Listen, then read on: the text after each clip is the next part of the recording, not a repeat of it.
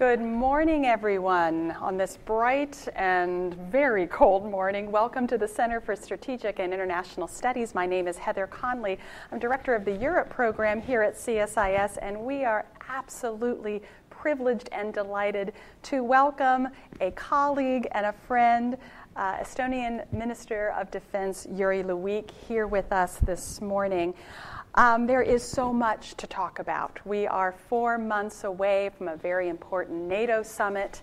We uh, received a very um, vibrant visual display last week from President Putin uh, on uh, potentially new weapon systems that Russia is developing, which puts a very sharp focus uh, on uh, Europe's uh, security environment. And of course, we continue to look towards uh, Europe and how it's evolving its defense spending as well as its defense capabilities. Uh, and there is no one better to help us frame that conversation than Minister Jüri Luik. Looking at Minister Luik's resume, is a humbling experience, and one, uh, one just sees uh, oneself as an underachiever. This is, uh, this is Minister Luik's third stint as Minister of Defense. He has served as foreign minister. He has served as Estonia's ambassador to Moscow, to Washington, to NATO. He has led Estonia's most prestigious think tank. It goes on and on. He has really, uh, so there's no one better to get an insight of not only what is going on uh, in the European security environment, but insights, uh, particularly on Russia. So let me get out of the way and welcome Minister Luik to the podium and then get into a great discussion. With your applause, please join me in welcoming Minister Jüri Luik. Thank you. Thank you,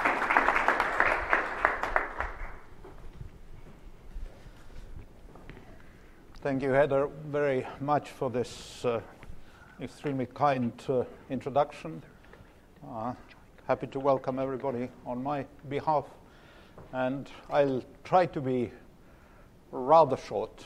That's what people always say when they try to be rather short uh, because I see so many uh, faces in the audience of whom I know uh, that they will be asking very pointed and serious questions.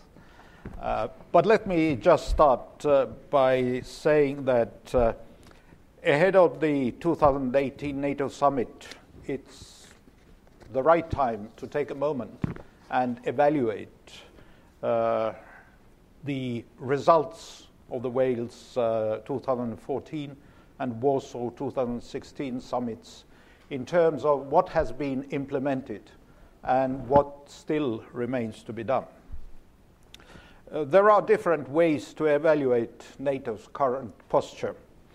Uh, if we compare the size of our forces, their readiness uh, to the Cold War period, we are obviously a much changed alliance than we were decades and decades ago. However, if we compare the situation with the alliance four years ago, at the start of the Russian aggression to Ukraine, we see a lot of progress. Since 2014, the alliance has renewed its focus on collective defense. A mental change has taken place among the allies, and defense spending is on the rise. You know, when I I came to work at NATO in 2000, uh, what was it, 2007? Uh, then uh, it was forbidden to discuss Russia among allies, literally forbidden. The only discussion about Russia was supposed to happen in the NATO Russia Council, and everything else was considered offensive. Uh, for me, it was a total shocker, of course. I thought uh, uh, NATO should, should discuss Russia already then because we saw what happened in 2007 uh, and, uh, of course, 2008. Uh, in Estonia, we have a political consensus that funding for national defense is a priority. In 2017, we spent 2.15% of our GDP on defense. It enables us to develop our own initial self defense capability and also to build up host nation support for allies in Estonia. We are doing our part in building our capabilities to resist armed attack, but as a small nation, we will remain dependent on NATO's collective defense under the United States leadership. Uh, I, I, I, have to note that uh, the United States not only provides uh, deterrence under the NATO umbrella, but now in the framework of uh, European uh, deterrence initiative, we are also getting considerable funds compared to our own, sort of in comparison to our own defense budget, uh, from the US government to build up our own self defense capabilities, particularly when it comes to smart ammunition, uh, which is something uh, which the US possesses, but which, looking from our point of view, is, is an extremely expensive investment. So we, I, I met with Secretary Mattis yesterday and uh, uh emphasized my, my gratitude for, for, that kind of, uh, for that kind of commitment. We are very grateful for the steadfast US commitment to the European security, the increase of American military presence in Europe, and the growth of the aforementioned European Deterrence Initiative funding are crucial for ensuring stable and secure Europe. On NATO's eastern flank, we now have Allied boots on the ground with the multinational NATO battle groups or the Enhanced Forward Presence, EFP, in Baltics and Poland. Uh, they send a clear message of Allied unity and resolve, and thereby reduce the risk of miscalculation by our opponent. Uh, I don't think there is a deeper sign of solidarity among nations than to send your boys and girls uh, to protect another country, sort of being visibly present. Uh, the British battalion, which we have in Estonia, with usually either Danish or French company added, is 150 kilometers, even less, from the Russian border. So uh, it's, it's a pretty strong signal uh, from, from the alliance. But we are not talking only about deterrence. For us, it's also very important that the troops which come to Estonia, that the time they spend in Estonia would also be valuable for them. Uh, so the British, Danish, and French troops training together with their Estonian counterparts give them a unique chance to work on increasing interoperability. The lessons they learn together in the what the French call the cold jungle, which is our forest, uh, actually benefit the entire alliance. Uh, and this is an important part because you know people come to Estonia who have never properly even walked in a forest, and uh, uh, it's it's quite complicated. The French sent their foreign legion, uh, foreign legion units, which obviously came right from from the African operations. So, so for them, this is quite an experience. NATO actually has, quote unquote, proper forests uh, when it comes to training grounds, only, uh, really only in Canada and probably the United States. Uh, but uh, in, in, in Western Europe, there are no proper forests anymore, quite literally, including in the UK, where most of the troops uh, come from. Uh, so the implementation of the enhanced forward presence has been a true success story. But the work of making it as effective as possible is not yet completed. We need to keep working to ensure coherence of all battle groups and on joint enablement, enablement of the EFP. Uh, and this is an important part because we have the Allied battalion, they are in the Estonian brigade. Uh, Warsaw Summit says that they are there for well, basically symbolic presence, but also as a trigger. So there is always a question if there is a trigger and it is triggered, what will happen then? Uh, the, the, the old tripwire question, so to say. Uh, and uh, that's why we very much hope that the new NATO summit in July will focus on issues of reinforcement, follow on forces, uh, deployments, uh, speed of deployments, etc., etc. And these will be, uh, um, I mean, we can say reinforcement in a, in a, in a broad sense uh, will be the key uh, deliverable from our point of view, would be a key deliverable from our point of view from the July summit. Uh, we can then ins- ensure both the credibility of the trigger function uh, of the enhanced forward presence and the effectiveness of the alliance defense posture as a whole. Speed is the key here, but also the numbers. Without having sufficient numbers of forces that are ready to rapidly react in case of crisis, our deterrence and defense posture will not suffice. In addition, considering that the past decades of the alliance has lost a lot of know how on how to rapidly move forces, we should actually exercise moving large amounts of troops and equipment. Our priority should be to ensure the most rapid deployment of forces in case of crisis. You know that those who remember the Cold War, you remember the uh, reinforcement exercises, which were part and parcel of the defense posture uh, of, of that era.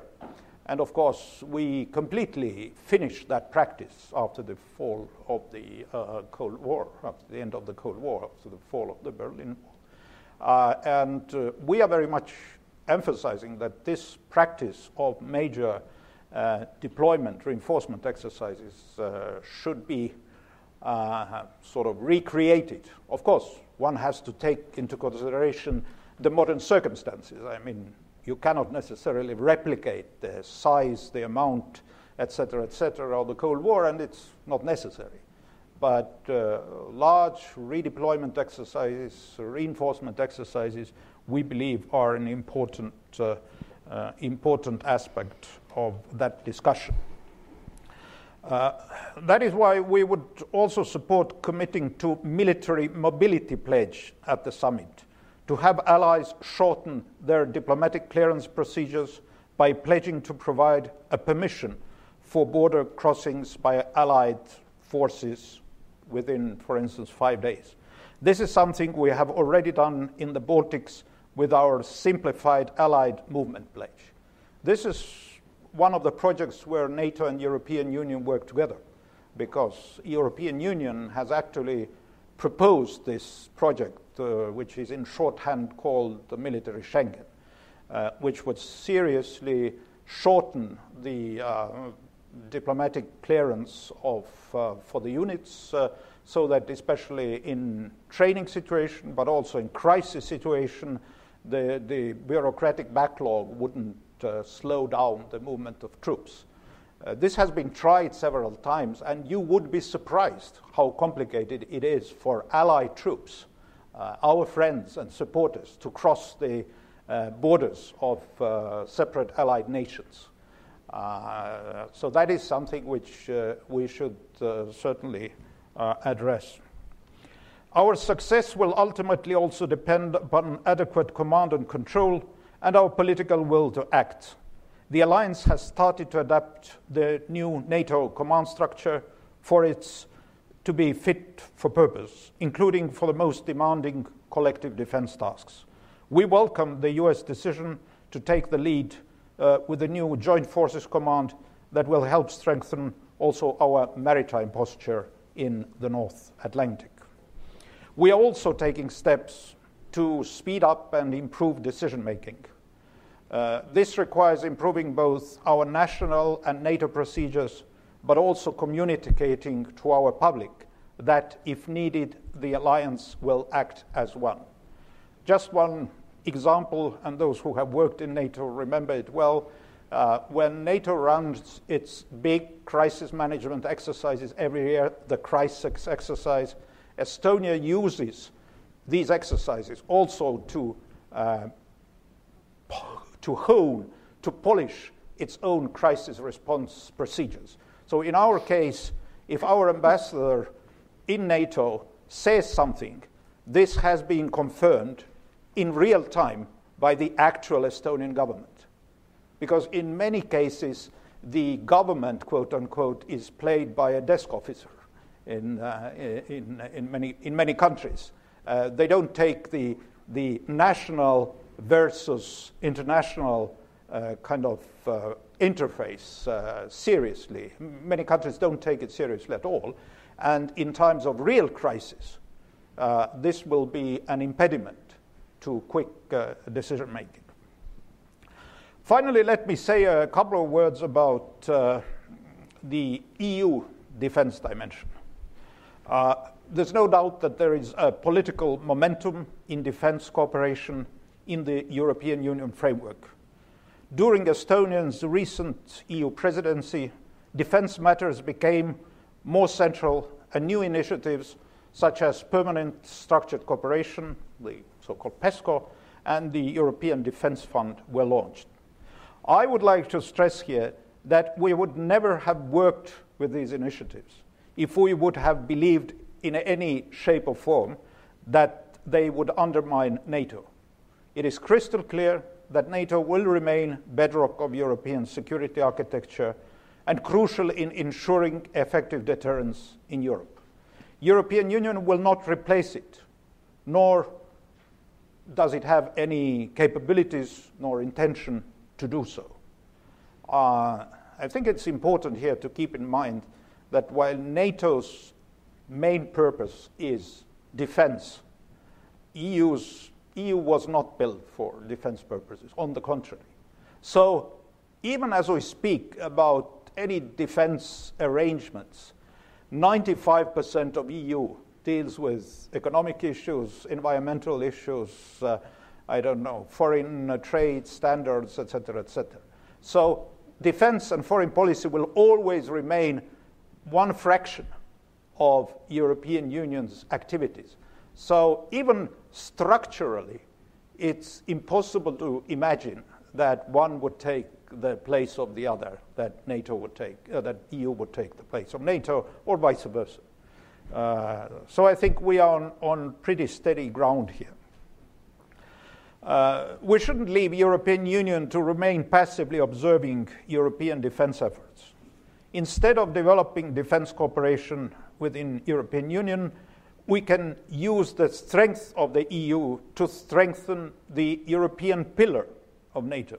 These strengths are, for example, in the areas where civilian and military issues meld together as I already mentioned, the uh, project on military mobility is the best example of that. Um, military mobility is, I would believe, a prime area of deepening NATO EU cooperation, but there are other important areas where EU and NATO cooperation would be very useful. For instance, cybersecurity, joint crisis management exercises Cyber, of course, is an area, area which doesn't recognize neither the international borders nor the borders of any international organizations. Uh, and cyber is probably the key issue where the civilian use of that domain and military use of the domain uh, seamlessly kind of bend together. Uh, so it is only logical that uh, cyber, almost by definition, could be an excellent uh, tool or an excellent area, area for uh, NATO EU cooperation. Also, quite honestly, there is a benefit that cyber is, a, is kind of a new frontier, it's a new domain. So, some of the deeply seated uh, uh animosities which we face in EU NATO cooperation on quote unquote older projects uh, do not or, or are perhaps easier to, to be overcome uh, easier to uh, overcome in uh, terms of cyber. I am confident that we can use both formats, NATO and EU, to motivate countries to do more. By this, we can contribute to collective defense and increase European and transatlantic security. And as you noticed, I didn't mention Russia even once. So uh, I, when somebody brings it up in, in, the question and answer session, I'd be happy to, to comment if, if you are interested in. So this concludes my initial presentation. Thank you. Thank you very much.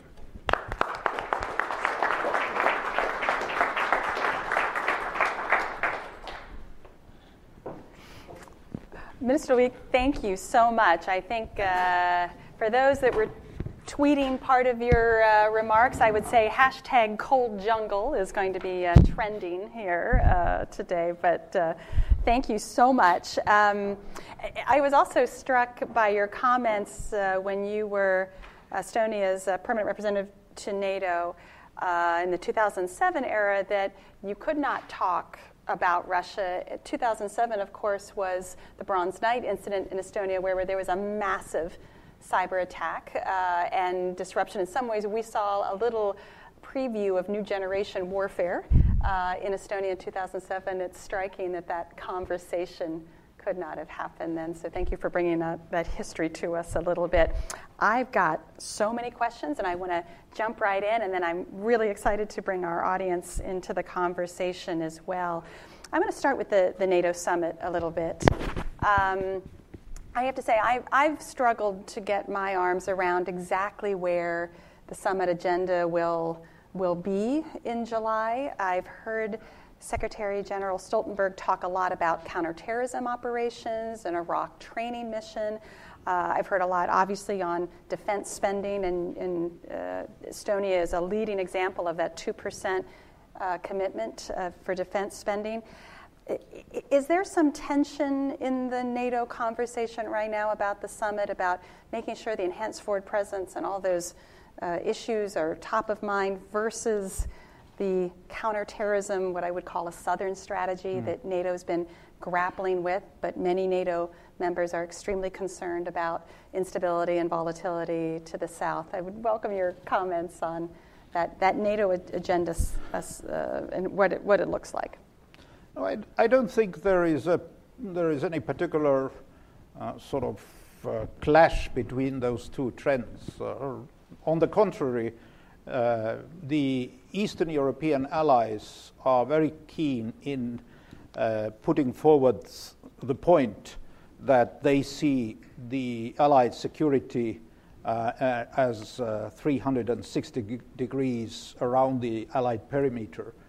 Uh, and it would be very important for us to show that we are also part of the southern strategy that we can deliver also on uh, the solving the concerns of our southern allies. Uh, and then, of course, the southern allies uh, are clearly very forthcoming in participating uh, in the uh, quote unquote Eastern project. Uh, I must say that southern European allies are very active at the moment on the um, sort of eastern frontline states. Uh, for instance, Italians are now um, running uh, the mm, air policing operations in Estonia. Uh, there are Portuguese units in the, is it Latvian EFP? In the Latvian EFP units, uh, uh, Spaniards uh, have been in air policing many times, so they are taking it very seriously. And obviously, it is only logical that we are taking uh, the southern aspect, the southern dimension, very seriously. The, the problem with the south is that uh, in the east, we are sort of replicating Cold War light, if you will. Uh, but in the south, the risks and challenges are so multifaceted that there is an almost a conceptual question how can you address them? What would be your southern strategy, especially when it comes to NATO as a political military alliance? What can I do? What can we provide? And uh, I don't think we yet have a very good uh, handle uh, on that um, kind of comprehensive southern approach. Of course, we have a number of operations which we run. Uh, I mean, there are operations uh, when it comes to the Middle East uh, and the uh, Iraq training program, which you mentioned, will, will be one of the deliverables of the, of the NATO summit in July. We have decided it many times over already, but I think the alliance will sort of seal, the, the summit will seal the deal. Uh, but uh, the, the question of what else can we do is, I think, still in the air. We are certainly ready to be as active as possible. Estonia is also going to Africa. We will uh, be joining the French operation Barkhane in Mali. Uh, and uh, so we use the opportunities which we have to participate in addressing various problems in the south, like uh, counterterrorism operations, etc., etc. Your comment about uh, the Italians uh, leading the Estonian uh, NATO air policing mission reminds me we released several weeks ago a new report entitled Enhanced Deterrence in the North where we felt that NATO had done a very good and effective job on the land component with the four NATO battalions. More work to be done, as you uh, very articulately noted in your comments, but that the air and maritime picture was lacking. And really, we drilled down a little bit in thinking that is air policing enough? Does this need to go into an air defense posture and getting those rules of engagement in case uh, we've had Russian incursions into NATO airspace uh, in Northern Europe, as well as the European Union, Sweden and Finland. Um, but what are your thoughts on think, having the alliance think more clearly about a, an, an air a defense posture? And then the second part of that question is clearly the nexus between NATO and EU is right in the Baltic Sea with Sweden and Finland. Mm-hmm. Um, how can they, what kind of role can Sweden and Finland play in enhancing Northern Europe's deterrent effect? Yeah, two very good questions. Let's start with air defense. Of course, during the Cold War, uh, and also according to the present policy, air policing, which we run at the moment, is essentially a civilian mission. It's not a combat mission. So it's basically to register the possible threats, to identify them, but not really to deploy any air defense assets as such. Uh, we believe that air defense is obviously something which is lacking at the moment. Uh, while we have, as you say, we have land covered, we have air policing to register threats, but if there would be a crisis situation, uh, we don't have uh, a relevant capability, uh, or consequently, we don't have a deterrent uh, against uh, air operations. So, this is an issue which is being discussed. Uh, the fact is that air defense assets, uh, which would have any practical value, because we do have uh, short range air defense, the manpads. but going further than that, uh, these are financially extremely costly, and uh, the only way to solve this issue is by using uh, allied support um, equally or comparatively to comparing it to the air policing, for instance, where also allies accept that if we would start buying fighter planes, we would invest all our defense spending to fighter planes.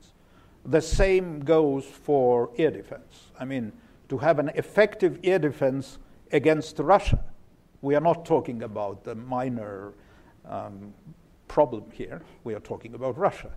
Uh, you would need serious investment, uh, but not only investment, but you would need a comprehensive approach uh, into what, uh, uh, what is um, sort of necessary and, uh, and needed.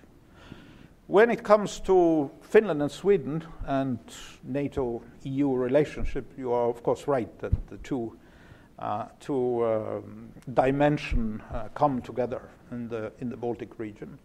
I must say that uh, the defense cooperation between uh, Estonia and Finland and Estonia and Sweden is uh, very active, it's, uh, it's long term already from the start of the restoration of Estonian independence. Uh, it's, it's, it would be difficult for me to count all these different facets of uh, interaction we have with uh, Finns and Swedes.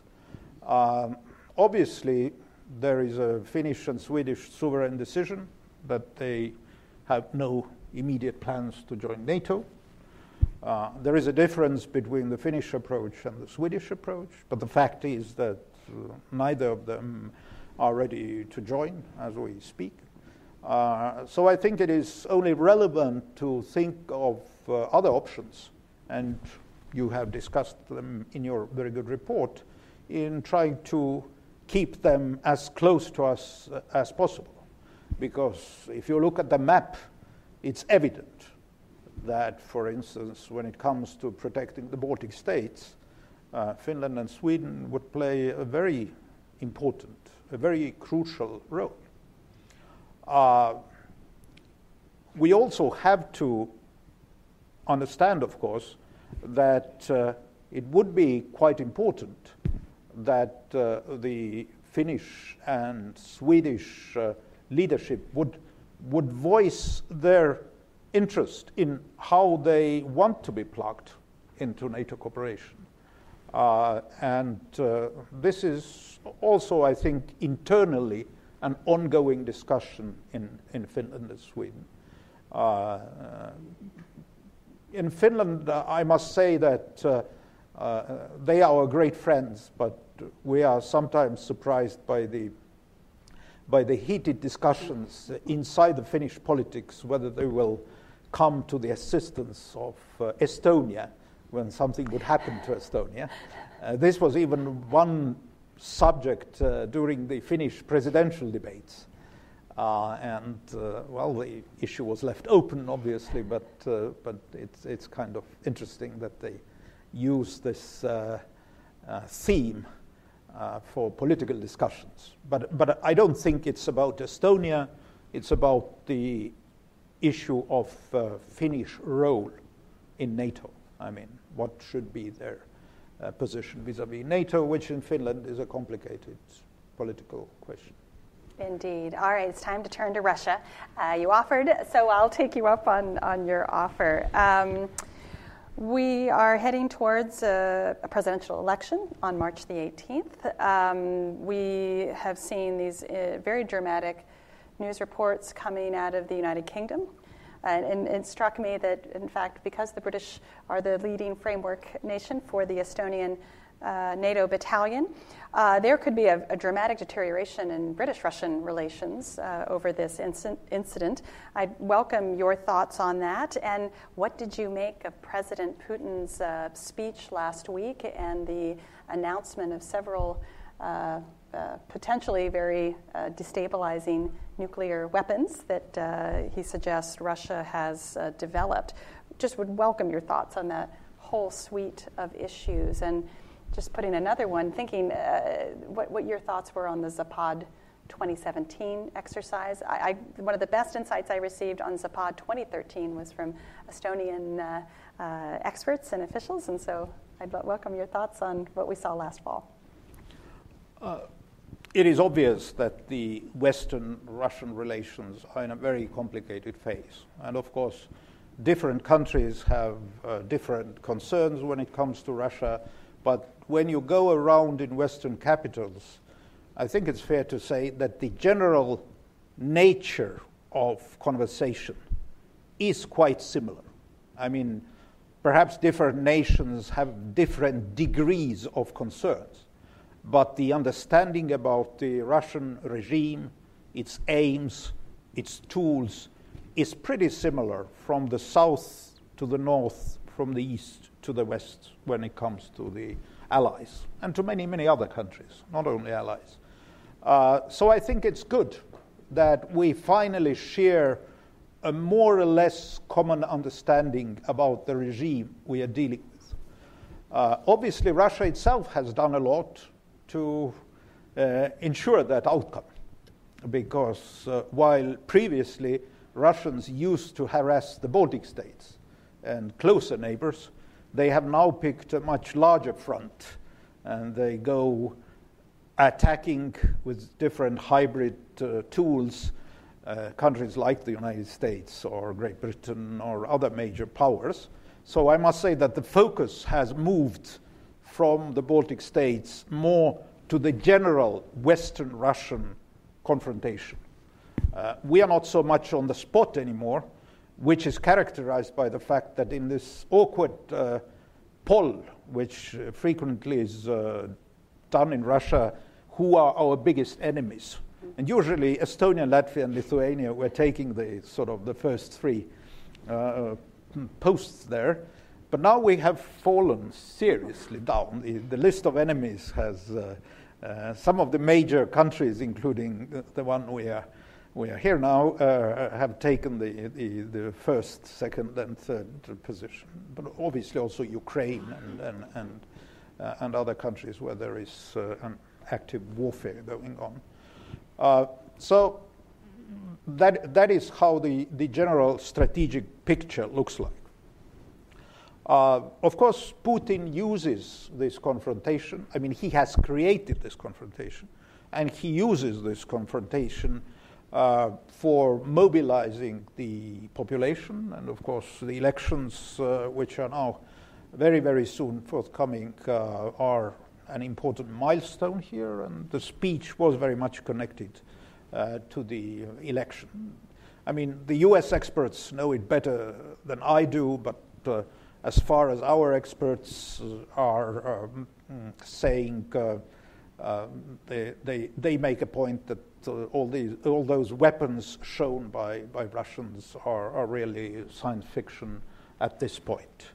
But obviously, they indicate the directions of where Russian research is going.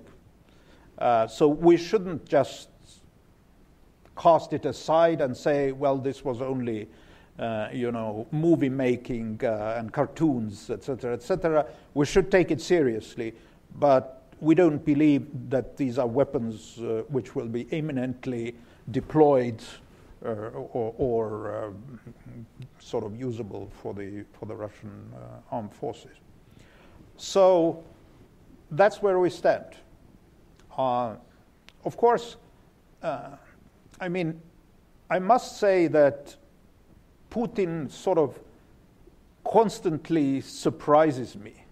It's, it's amazing to what length he's ready to go. And I mean, I mean, it's difficult to predict anymore what would be off the charts for him and, and what, is, what are the available tools for him like uh, trying to kill uh, his former agent uh, with, a, with a nerve gas in the, in the middle of the UK.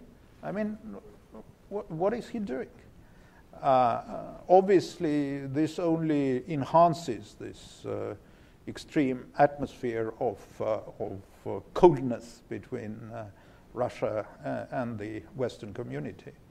I think there is one important lesson from those actions, which is that Putin assumes that Russia, especially in military and defense matters, is in a weaker position. So his strategy is to move fast and uh, to, do to do operations or actions which are surprising to us. Uh, I mean, Syria is the best case in point if you would be a Western military planner, then your classical assumption would be that you cannot take a bunch of planes and put it in the middle of the desert uh, in a situation where you don't have land forces there, where the supply routes are very long and politically extremely complicated, etc., etc.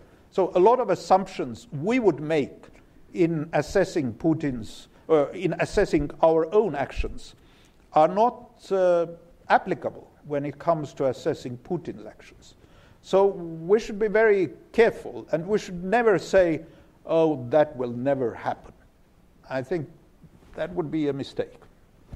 I, am wondering uh, how U.S. policy towards Russia looks from Tallinn. I, I, I call it, it's, it's, in some ways, it's split personality. On the one hand, the military response has been very robust. The European Deterrence Initiative is a strong bipartisan signal of, of U.S. support. Um, you have the uh, Russian sanctions that Congress overwhelmingly voted. Um, but I'm just wondering so that's been good, but how do you see uh, the Trump administration's development of policy towards Russia? How does that look from your vantage point? We have our ambassador here. he could, Always he, punting he, to you. he could he could take that question. now, as you said, uh, the the U.S. policy when it comes to the uh, alliance matters is very clear, very strong, and there is uh, a strong spirit of continuity in those moves. Uh, in fact, uh, when we take, for instance, the European Deterrence Initiative, then the sums of money which are dispersed now uh, are considerably higher than they were in the past. Uh, US is bringing back troops to Europe. Perhaps we would like it to be even quicker, but I think the, the, the, there is a clear direction uh, to where the US is moving when it comes to its posture in Europe. Uh, so I think we are in a, in a pretty sound ground here. And uh, uh, in April, in the beginning of April, there will also be what we call a mini summit. The three Baltic presidents will come to DC, and there will be a meeting with uh, President Trump. Uh, and we uh, foresee kind of a, a, a forward looking meeting, uh, and we hope that a number of security, defense, and other matters will be addressed. I'm going to ask you one, one last question, and then I'm going to bring our audience into the conversation. Uh, not only is March 18th the um, uh, Russian presidential election, but importantly, it's the fourth anniversary of uh, the Russia's illegal annexation of Crimea. We don't talk about Donbass anymore. We don't talk about the ceasefire violations, even though there was a major U.S. policy uh, shift in providing uh, javelins and more lethal assistance to the Ukrainian government. Help us, from a defense perspective, understand where we are with this conflict in Ukraine. Well, let me start by saying that uh, U.S. engagement in, uh, in addressing this conflict, uh, trying to manage it and trying to find a diplomatic solution is, uh, I think, of utmost importance.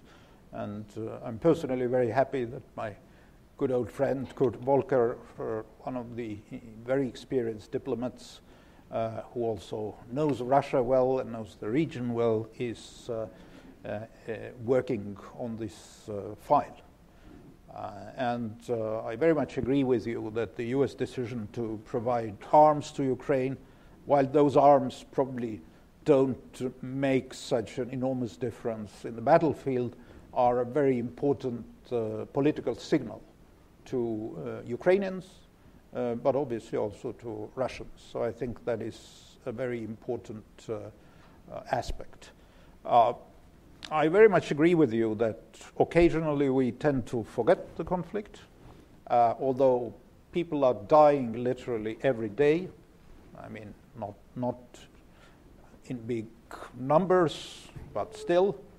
Uh, and uh, we should try to keep eastern Ukrainian uh, conflict in our focus uh, and uh, try to do the best to find a diplomatic solution because probably there, there is no other solution. as you know, there is an semi idea on the table when it comes to peacekeeping, uh, the, the, possible UN peacekeeping units.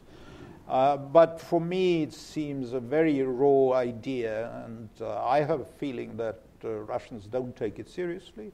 They are ready to deploy peacekeepers if they are even ready to do that. They are ready to deploy peacekeepers only on the control line, uh, uh, but not on the Russian Ukrainian border. So essentially, this would be a totally meaningless operation which would only confirm the Russian dominance over the region. Excellent. All right, I could monopolize all your time, but I won't. So we've got uh, some questions. Please raise your hand.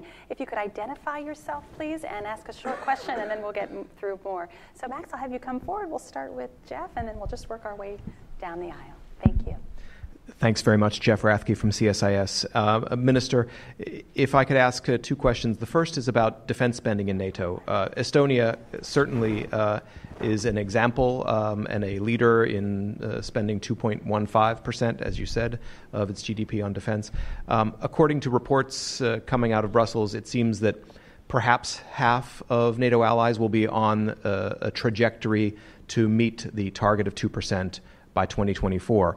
Um, that's probably a disappointment, I think, if you ask people in Washington. But what's your uh, what, what's your assessment of how uh, how much weight that uh, target should hold in NATO's overall uh, in, in, the transatlantic security discussion? Um, is that the be all and end all of uh, of transatlantic security in your view?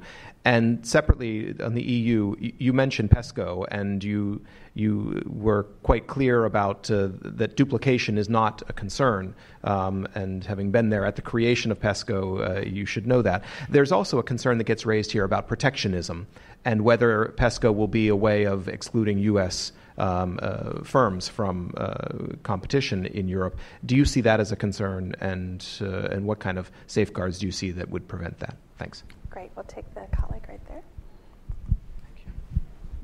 Please. Just okay. Gerion Wiese from the German Liberal Friedrich Naumann Foundation. Um, you have mentioned Finland and Sweden, and um, sometimes it seems a bit. Um, well, unclear to me why exactly Finland hesitates and Sweden to join the NATO. We are all strong market economies. It's a very stable democracy as opposed to, for example, Turkey, which is a member state of the NATO, but that's another topic. Um, well, and, and also your country shares very strong political and cultural ties with uh, Finland. So, um, and also Finland shares the very same threat from the east, um, just at its borders. So, um, what is the Estonian government doing to maybe convince the Finland, or does it try to convince the Finnish government to rethink their attitude towards joining the NATO? And my second very short question is um, just last uh, in the last two weeks or something, Russia has renamed one of its um, Air Force uh, regiments after your country's capital, which uh, surely is a provocation. Um, what has been the reaction of your government to that? Thank you very much. And Jüri, I want you to always know you can make news here at CSIS. So uh, we have, I think, one more back there, and then we'll, we'll let you respond. Sir, my name is Llewellyn Hunt. I'm with the Center for European Policy Analysis, but in another capacity, I'm a sergeant with the Pennsylvania National Guard, so I've had the pleasure of uh, deploying to these cold jungles. Uh, my question is this Earlier, you have uh, referred to the uh, the need for a comprehensive uh, approach in addressing the uh, Russian threat. Has there been any thought to um, joining with uh, other Baltic states in creating an economy of defense through joint structure, force structures or through joint acquisitions programs? Thank you. All right. Lots to chew on there. Okay. uh, when it comes to burden sharing, I believe it's uh, extremely important. Uh, I mean, it's obvious that uh, the 2% uh, of Estonian defense spending wouldn't carry you as far as 2% uh, of defense spending of, for instance, our German colleagues. Uh, but I think uh, there is both a practical meaning to it, but there is also a very strong symbolic uh, meaning to, to raising the defense budgets. And uh, as you said, I think countries are on the right trajectory, trajectory, perhaps not as quickly as we would like them to be. But I think it's very important that the thinking, the philosophy has changed in allied governments. And uh, they also feel that the public today is more ready to support that kind of an approach. If you look at the election campaign, then for instance, CDU in uh, Germany actually run, ran on the premise that the defense spending uh, should be raised. Uh, so there were votes for that kind of approach. Uh, so I, I, am I'm quite optimistic, although, as I said, the, the speed of uh, raising the budget is, uh, is slow, but I have no doubt that uh, every day when Putin does another trick, uh, you know, like uh, the one he, he did in, in the UK, this all adds uh, kind of frustration in the public opinion of uh, our allies. and their readiness to accept uh, raising the defense budget is, uh, is becoming more um, positive. Uh, when it comes to European Defence Fund, um, I mean, we, we were the creation of the fund. Estonian diplomat actually led the negotiations on the fund. And it was very important for us to ensure that the fund wouldn't be uh, exclusive, but it would be inclusive. And it would also provide the way for uh, third countries to, to participate. Uh, um, obviously, one has to keep in mind that the defense spending of European countries will still be national.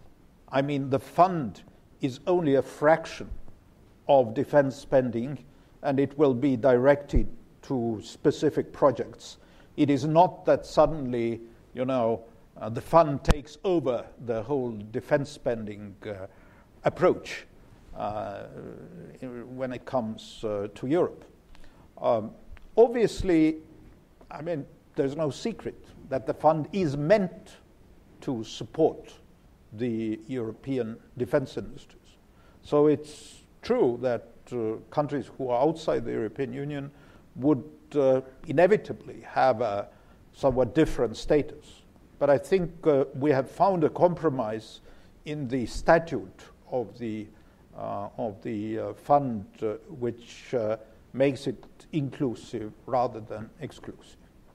And of course, we would all hope that the US system would be open and inclusive when it comes to European arms factories.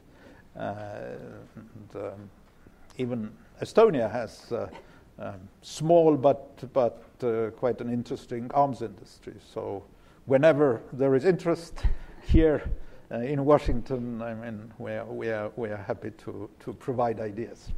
So the openness should, should go both, both ways. Uh, when it comes to the, um, uh, to the Finnish approach, um, I mean, there were times when Estonia uh, made it almost its mission to explain to our Finnish neighbors uh, uh, how they should relate to the alliance. We have decided that it's not the best strategy.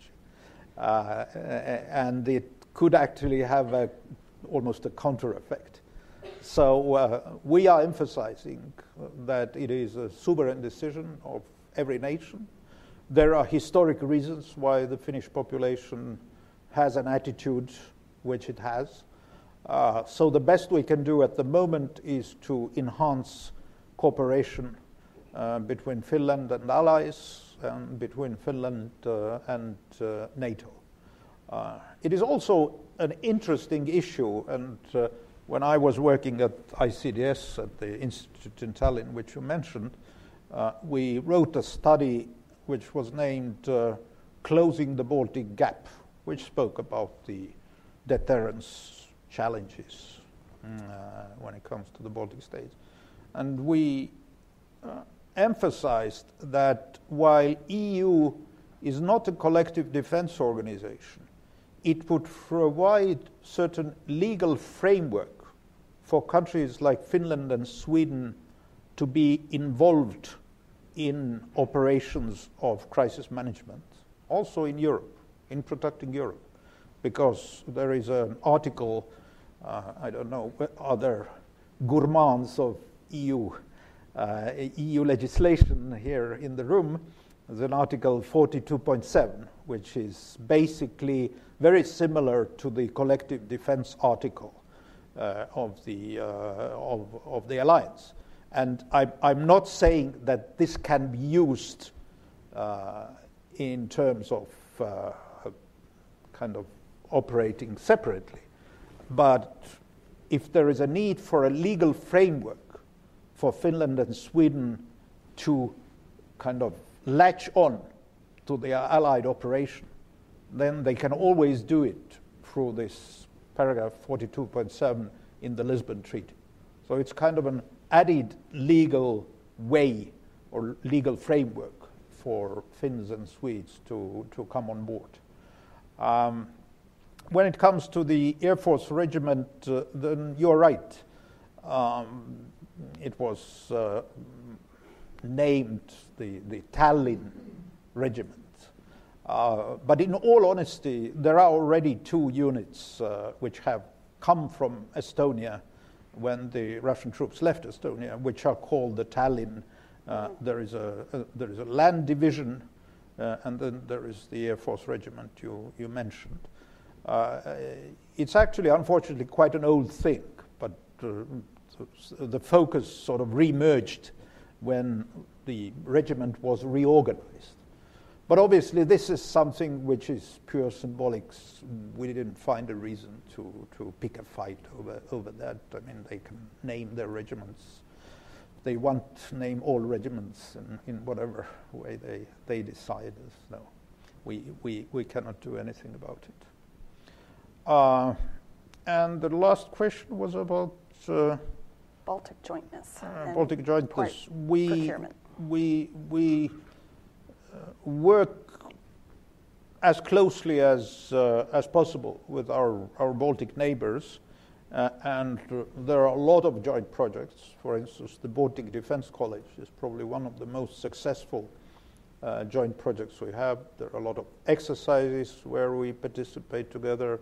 Uh, when it comes to procurement, uh, we have a special body, kind of um, a group of officials from all three defense ministries which sort of constantly discusses the plans and policies of, uh, of different uh, countries when it comes to purchases.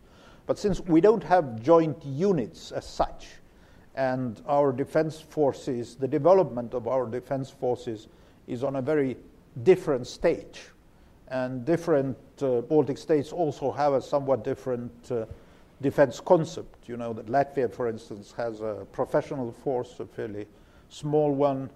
Estonia and now Lithuania uh, uh, will have the um, conscript-based force or the reserve army force. So I don't think it's very easy to find uh, common objects of procurement, but uh, that would certainly be our preference. Um, nowadays, our joint procurements are actually, uh, when speaking about Estonia, our joint procurements are uh, with Finland.